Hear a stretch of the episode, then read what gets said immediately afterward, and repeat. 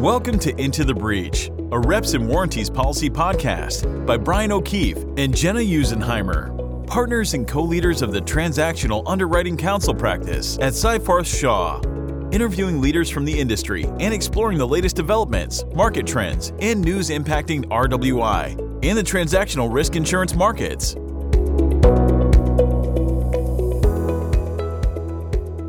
Hello, everyone. This is Brian O'Keefe, and welcome to Into the Breach, uh, the Reps and Warranties Policy Podcast. I'm joined today by my co-host Jenna Usenheimer. How are you doing, Jenna?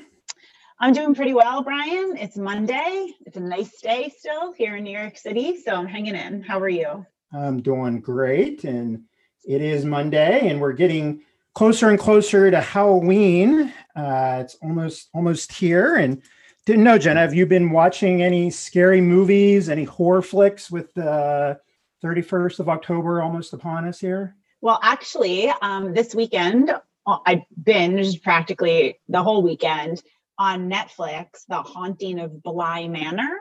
And I thought it was going to be scary. And the beginning, it was a little weird, but by the end, I was like ugly crying, like bawling. It was turned out it was more of like a love story with a ghost twist. Anyway, I highly recommend it. I was definitely a weepy puddle of uh, emotion coming out of my eyes for sure.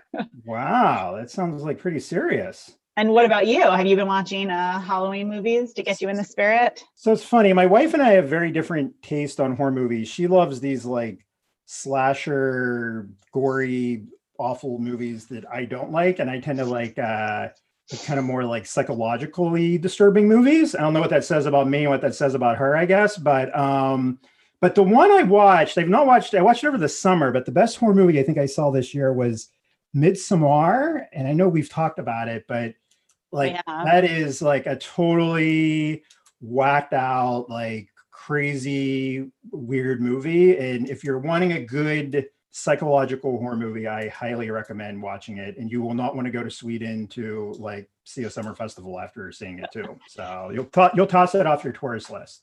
Yeah, yeah, I think I'll probably skip that one then. well, uh, we won't skip our guest today, though, and we're very lucky to have uh, our guest with us today. Um, we have folks here from uh, CAC Specialty, which is one of the leading uh, reps and warranty uh, insurer brokerage firms. Um, we have David Barnes, who's a senior vice president at CAC, and Michael Wayfield, who's also a senior vice president at CAC. Thank you very much, guys, for joining us. Happy to be here. Yeah, thanks for having us. Great. And uh, really, a topic of today's show, CAC um, just last week had its uh, first uh, big uh, insurance conference. They called it CAC Live. Uh, really had a, a couple days of just really uh, jam-packed, uh, great panels, very informative information, and uh, we're here hmm. today to talk a little bit with David and Michael about the uh, about the event and how it went, and uh, and how our listeners can um, also access that information. But before we get into the event, we always like finding out a little bit about the folks that we have on the show and what really brought them to this particular industry and this career path. So uh, maybe David and Michael, you guys want to just talk a little bit about each of your backgrounds.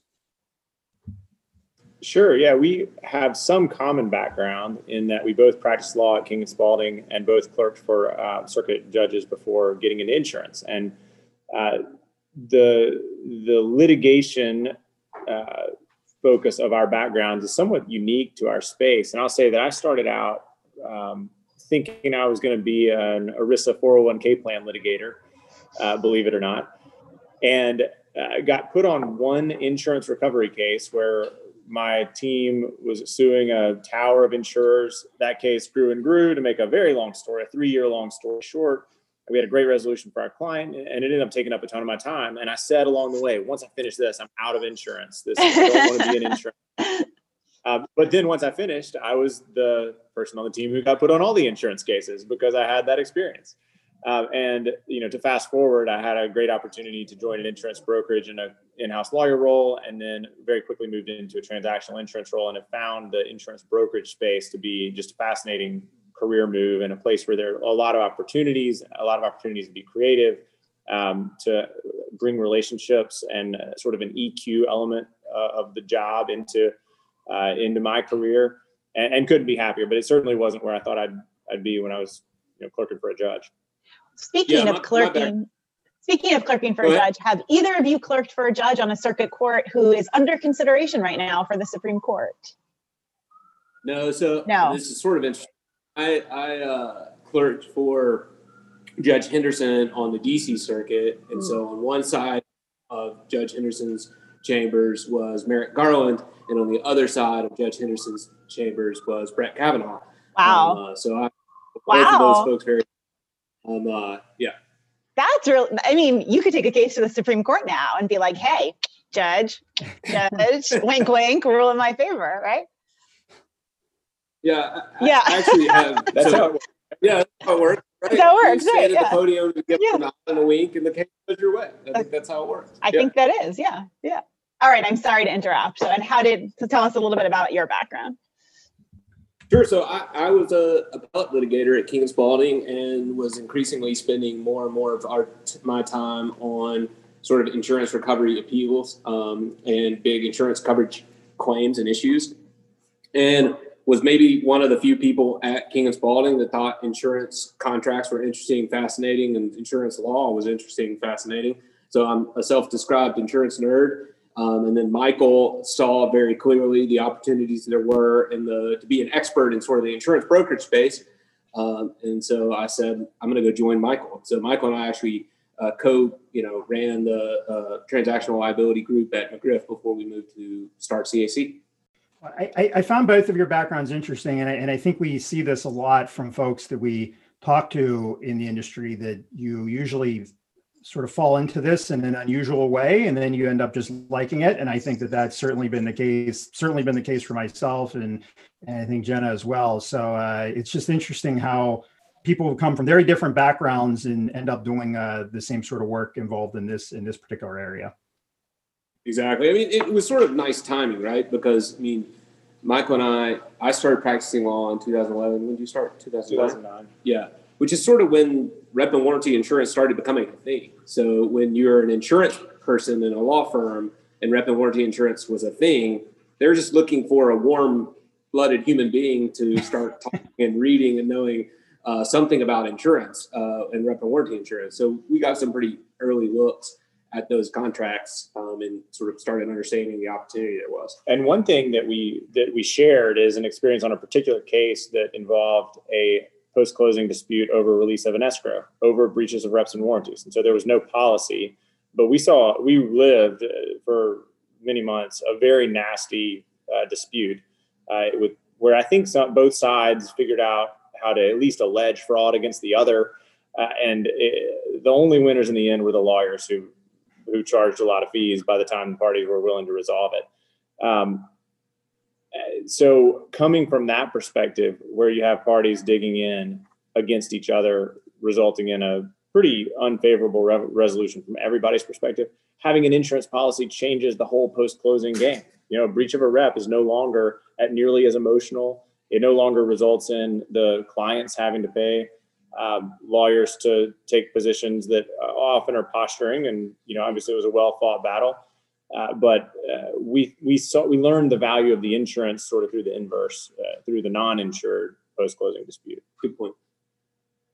Oh, that is that's that's definitely a very uh, unique way to kind of work at it and to see you know how these how these disputes used to be handled before the insurance was really prevalent as opposed to as opposed to how they're handled now. So, well, it's great background on both of you, and perhaps you also want to explain a little bit about CAC and uh, you know just the team you have and uh, any other sort of shameless plugs you want to give for for your great brokerage firm here. Yeah, absolutely. Thanks. Always like to talk about that. Your checks in the mail, Brian. Thanks. Um, uh, uh, yeah, so CAC is a new brokerage firm formed in August of last year. Um, so if you haven't heard of us, it's just because we just started, uh, and you're going to hear about us soon enough. So uh, the idea here is it was a unique moment in history in which some significant consolidation in the insurance brokerage world was happening. And um, at that moment, a lot of pretty senior and experienced brokers um, or lawyer professionals like us who had been around this game for a minute kept thinking that consolidation in the industry was not necessarily good for clients. Um, we think that we could put forth a sort of clients first, service first driven shop uh, owned by employees. Um, and that's what we did. So at this moment in which there was significant consolidation um, and with the big brokerage houses, a bunch of brokers said there's got to be a different way, a client service boutique specialty brokerage firm that doesn't do all things, but the things that it does, it does exceptionally well. So that was the thesis, and it's worked out great. And I'll add that we we're now up to 100 people and maybe 10, 10 plus offices. And so we've grown very fast. And our first year, even though it's a COVID year, has been really great. Uh, we started out and still are pretty top heavy with senior people from the industry. And that has been, we've learned how important that is in a hard market, in a hard D&O market in particular. And we can talk about the rep and warranty market soon. It's not quite in the hard market stage that the D&O market's in, but having those relationships and experience really matters now uh, because we have, you know, largely uh, you know, almost a generation of brokers uh, who don't have that experience, who've never seen a hard market and don't know what to do when we have this dynamic. And so that's been a really fun part of the new company. It, the timing has worked out well in that regard too. Well, we're glad that 2020 is going well for somebody. So that's good to hear. Um, so why don't you tell us a little bit about the CAC Live conference? That's what we're here to talk about. So, you know, who came up with the idea? You know, how did you have to make changes for COVID? Other than the obvious, you know, what, um, you know, what, tell us whatever you want people to know about your conference. Yeah, thanks for the opportunity. Uh, we love doing as a, as a group and from from our various coming from our various backgrounds to CAC. Um, everybody had a slightly different perspective, but we all love having an annual get together for clients and for underwriters. Uh, and we view that as adding a ton of value for our clients that they often don't get. You know, often insurance is very transactional, not in the transactional insurance term, but in the I pay you, you give me a policy. We don't really know each other. Right. Uh, we have we, I, when I say we, I think of our team going back prior to founding CAC, have really built success in the industry on relationships, both our relationships with underwriters, but also our clients' relationships with underwriters. And this conference is a key, like fulcrum for that. Because what we do is we have uh, insurer sponsors who are our, our, key trading partners and our clients' key trading partners uh, join with us in putting on this conference, coming together and really having the unfiltered, uh, both social time, uh, substantive content time, and a way to have conversations and build a relationship so that when you have a claim, it's in your fifth year of paying this D, it's this D&O carrier your premium. Right. They know they've known you for that whole time. They also trust that you're going to treat them well in the long term. That they're not going to write you a check on a claim and you're going to turn around and move your business to the cheaper option by hundred dollars. Um, that sort of relationship has paid great dividends for our clients uh, in their coverage over many years. And and frankly, uh, on the transactional side, our, our colleagues have been doing this conference for 30 years. Transactional insurance is obviously newer than that, and so we are taking a similar approach, but are a little bit you know behind in the evolution just by virtue of our product being newer. But that that's the general idea of the conference, and then I guess to close out how we got to the virtual conference, we love doing that in person. Obviously, it's very fun. We have nice uh, venues and uh, nice events.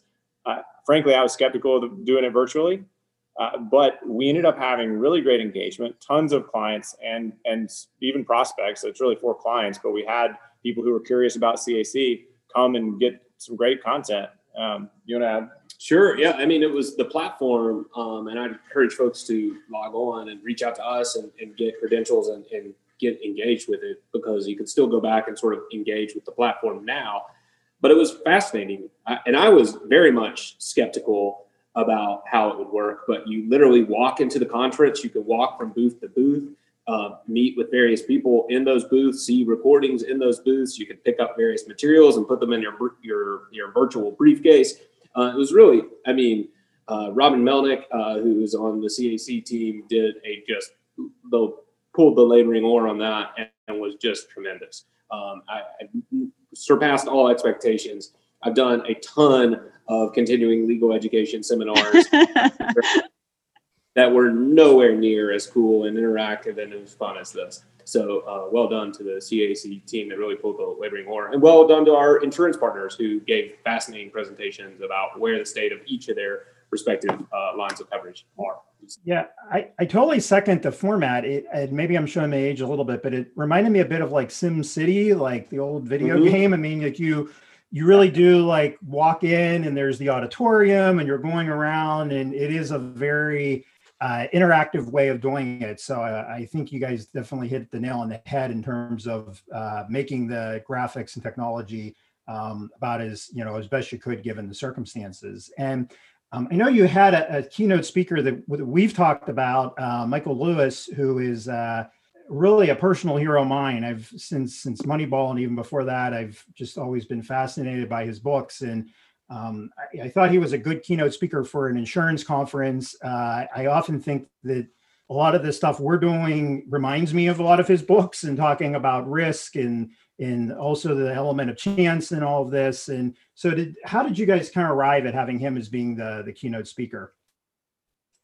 Well, I, I'll give you. I'm sure there are a lot of reasons. You know, Michael Lewis is a is a very um, compelling speaker and author, as you as you said, and you know. Um, so part of it was we want we want to hear him talk, and we want our uh, our guests uh, and our sponsor partners to hear what he has to say because he just consistently has fascinating things to say. Uh, more specifically, though, if you go back to his original, his first books and his, you know, The Big Short and all all of these financial related books, it, you don't have to draw a very long line to connect those with the insurance industry. Mm-hmm. And the a lot of the insurer sponsors and a lot of the clients uh, had claims, uh, you know, the insurers paid claims and the clients collected claims payouts uh, in th- that related to the various crises he's written about, the various financial situations that he's written about in the economy over a lot of years, and it's hard to hard to sort of generalize there. But sort of overlaying his, let's look at this from a big economic sort of macro society picture over the we've had claims negotiations and resolutions over issues that came out of this is just a really it's a really interesting uh, filter uh, in in both directions.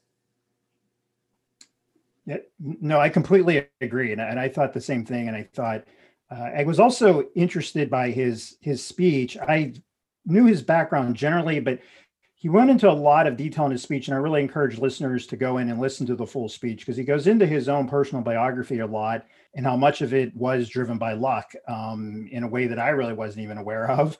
Uh, and I think that that also informs a lot of his writing about chance, um, just because I think he feels very fortunate that he was the beneficiary of, of a lot of lucky breaks in, in his own career that got him to be to be where he was at as well. Yeah, he, he sort of from a macro perspective, he's just an interesting person to talk about luck and chance and risk, right? I mean, all of his books, even stuff like The Blind Side, just have this sort of element of right place, right time, wrong place, right time, wrong circumstance. I mean, every almost everything that he has in his writing has this sort of undercurrent of why did this happen, um, and looking at through it through that lens. One thing that jumped out at me was his comment on he writes the um, he writes Liar's Poker years and years ago, first book, and he really writes it to say, let me pull back the curtain on Wall Street and show you know you the people how ridiculous of a place this is. And he gets a thousand letters, and they all say, "I read your book. How do I get onto Wall Street?" right. and, you know, and and when you start from there, it really makes you think, what are we looking for in a career? And um, in a lot of ways. I thought that was an interesting uh, sort of place to start thinking about bigger picture things. And was there any big takeaway from any of the panels that you watched that you're still thinking about or you think would be really helpful for our listeners to hear, especially in the RWI space and that's our target audience? Yeah, sure. So I my panel, I'll, I'll give you a quick overview of my panel. Um, I spoke with two leading underwriters and uh, a coverage lawyer who sees all of his firm's um, uh, rep and warranty deals, both on the claim side and the placement side. And and that was my. I'll tell you the panelists' names because they deserve credit for doing a great job. So Michael McGowan at AXA XL, uh, Rob Clark at Everest, and then Eric Jesse at Lowenstein Sandler. Uh, and what we what we got out of bringing that group together was Eric at Lowenstein really comes at this from a claims focus and not uh, there, there are many fewer lawyers both on bro- broker lawyers like david and me but also lawyers on the um, advisory side on the legal advisory side who come at rep and warranty insurance starting from claims and having Eric talk with those underwriters about here are ways that claims can go bad. Here's the policy language that you should look at that's more sort of insurance language as opposed to deal language that, that the parties typically focus on. That led to a really interesting discussion. And I'll leave that as a teaser because we'd like for the audience to go listen to our panel, and I can't summarize it here. Um, but I would say the takeaway is the, the claims market in rep and warranty insurance is maturing, and there are going to be shifts that come out of that. Uh, and we have some ideas, but we don't know exactly what those are going to be. But the market's not going to look the same in five years as it does today. Um, David, you want to? I bet Sure. you have some comments on the, that panel and others, maybe. Sure. Um, at, on the rep and warranty side, uh, it is inevitable and that there's going to be significant change. I don't know how fast that's going to be. Um, I was thinking that there was going to be significant change in who and was in and out of the rep and warranty insurance market this year. Um, uh, but even, uh, you know, even you're still getting new underwriters, new MGUs, new people moving into this space. But it's obvious just that the way claims are paid are going to have residual effects on uh, who is still a participant in this market um, a few years from now, who decides that this is no longer a profitable market for them, um, and that they want to they want to devote their sort of resources to other core uh, businesses. Uh, what is the reputation of every these industry, these carriers and underwriters on claims pay? Um, so I think some of those questions are going to be coming to bear. Um, and Michael and I have said for now two years, who you write your policy with really matters. Um, and that if your broker isn't sort of talking to you, the client, about who they write their policy with and why, and what their claims bearing experience is, the expectation is, um, the reputation is, and their claims control, then there's that that's a gap of information that every client needs to consider. So that's that's if I walked away from something from Michael's sort of panel, in addition to sort of seeing where rates are and, and sort of getting a nice market check, that was the one thing I walked away from Michael's panel. And I'll piggyback on that a little bit and, go one step further into the rep and warranty claims weeds. We've there have been some announcements that various insurers are um, changing their appetite with respect to rep and warranty insurance. I think that that we're going to see more of that, and I think that it's going to be at least loosely correlated to clients' claims experiences, but also insurers' claims experiences as they deal with tower claims. So we hear, we've heard a lot, you know, AIG, we very much appreciate all that AIG has done with claims data. And they've really been the only player for a long time in the market who's put out regular claims data. Other insurers are starting to put out that data, and generally it's consistent. Yeah, I don't think we've seen something that says actually the rest of the market is seeing something different than the AIG claims data that the market has kind of generally relied on for a while. Um, but what we're going to have, so so we've talked about claims a lot uh, over the years. What I don't think we've talked about as much is uh, how a how an experience leading to a claims resolution impacts both a client's willingness to go through that again and back to my earlier point about you know, we've seen some nasty fraud disputes where there's no insurance. We think the rep and warranty claims experiences we've been through have been very smooth, right? This, this is generally well run. But flip over to the carrier side. What's going to happen when you have a lead carrier who takes a different approach to a claim than others on the tower want that carrier to take? And are you going to have, you know, layers behind the excess towers, whether it's an MGU with an insurer behind it, or you know, an MGU with an insurer and then a reinsurer? You you know, you have a lot of layers that you don't see. When those losses hit books, and they will, I, we don't we don't have any reason to think that it's not going to be profitable for the carriers. It's a good business. You know, it's not a windfall business, but it's also not a losing business necessarily. Um, when losses come, are those layers behind the layers going to be okay with the papering of the file and uh, the process to get to you need to write a $10 million check? I think those are the questions that we don't really have answers to yet and i think those are really going to impact back to the first point who's in the market and who's not in two or three years. So it's it's nuanced and complicated and it's a layer beyond maybe what you see in a claims report from anybody uh, but it's something to watch as you have claims you know with your clients Well, I, I think that's those are all really terrific insights, and I think it also just shows uh, the level of intellectual firepower that that your team is really bringing to very serious issues that are uh, impacting the market, and all the more reason why uh, listeners and people out there should uh, check out the panels that you did because you're really addressing these very important issues. You're really facing the market and, and really bringing a lot of uh, just a lot of terrific insights to this. And I think everybody just really really appreciates that.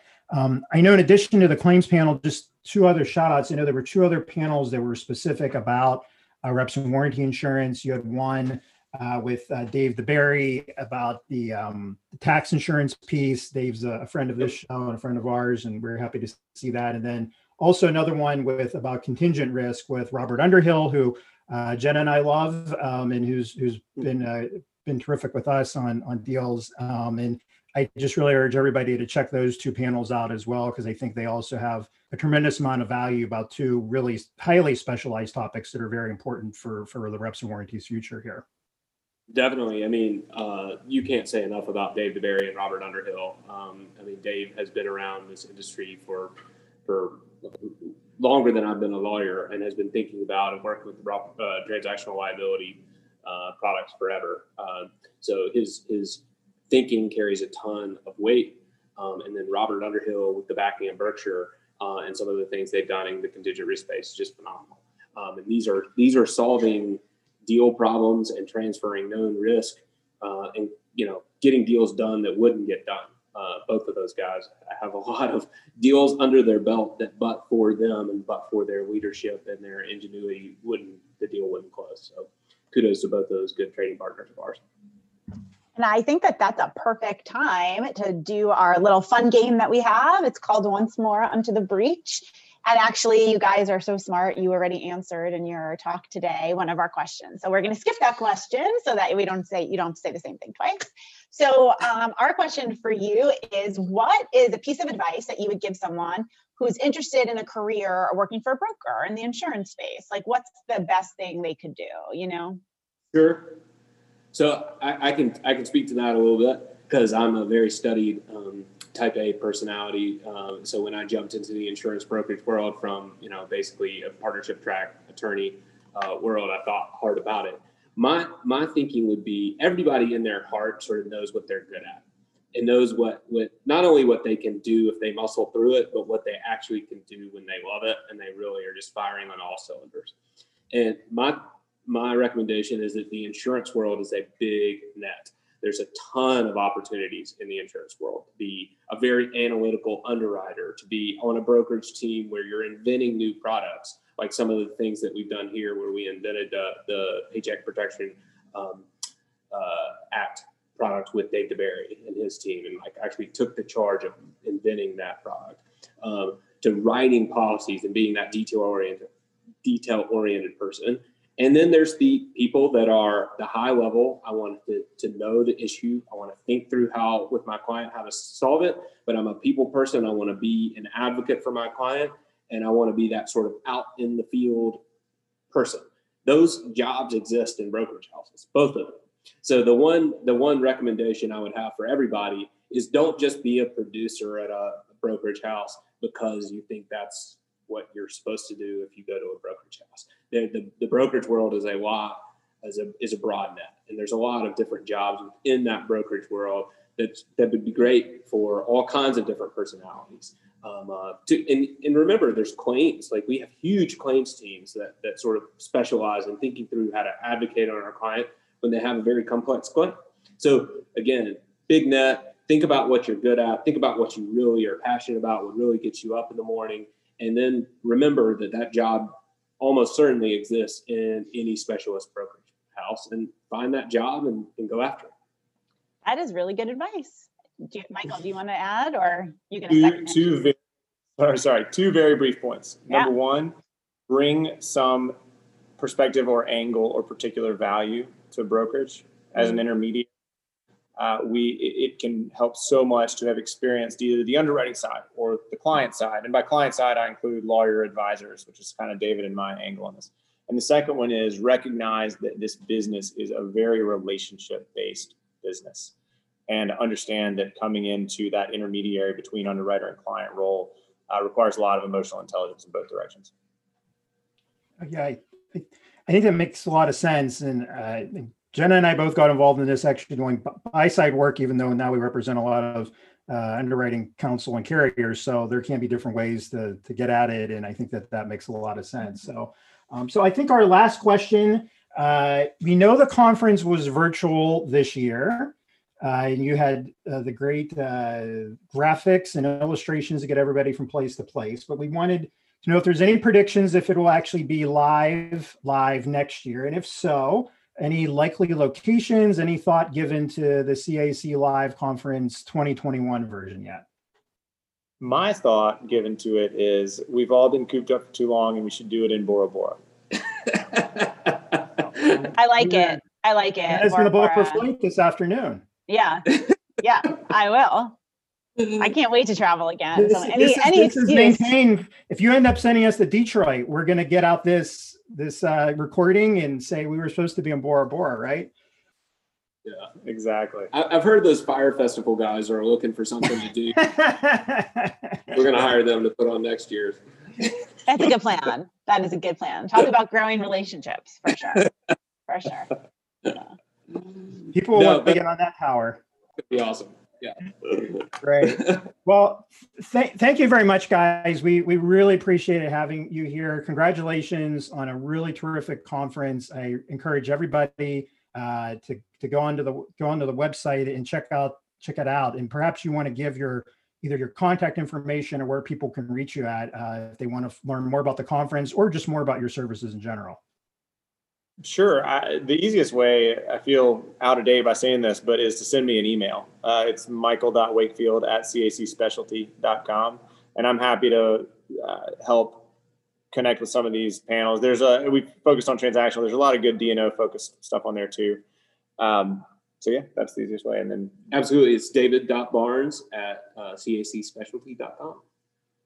Okay. Well, that's great. Well, we hope everybody checks out the panels and shoots you emails and uh, and definitely uses you in future deals. And I think that'll be a wrap for today's show. We really appreciated having uh, David and Michael with us. Uh, and until next time, thank you very much. Thank you, everyone. Thanks, thank you Brian. both. Thanks, Jim. Thank you for listening to Into the Breach. For show notes, additional resources, and links to the tools discussed on today's episode, please visit rwipodcast.com. The views and opinions expressed by Brian O'Keefe and Jenna Usenheimer in this podcast are their own and do not necessarily represent the views and opinions of Seyfarth Shaw, LLP, its partners, or its employees. The podcast does not provide legal or other professional services. This podcast is made available by the Lawyer Publishers for educational purposes only, as well as to give you general information and a general understanding of the law, not to provide specific legal advice. By listening to this podcast, you understand that there is no attorney client relationship between you and the Lawyer Publishers. The podcast should not be used as a substitute for competent legal advice from a licensed professional attorney in your state, as defined in the State Bar of New York's Code of Professional Responsibility. This podcast is considered a form of attorney advertising. Prior results do not guarantee similar outcomes.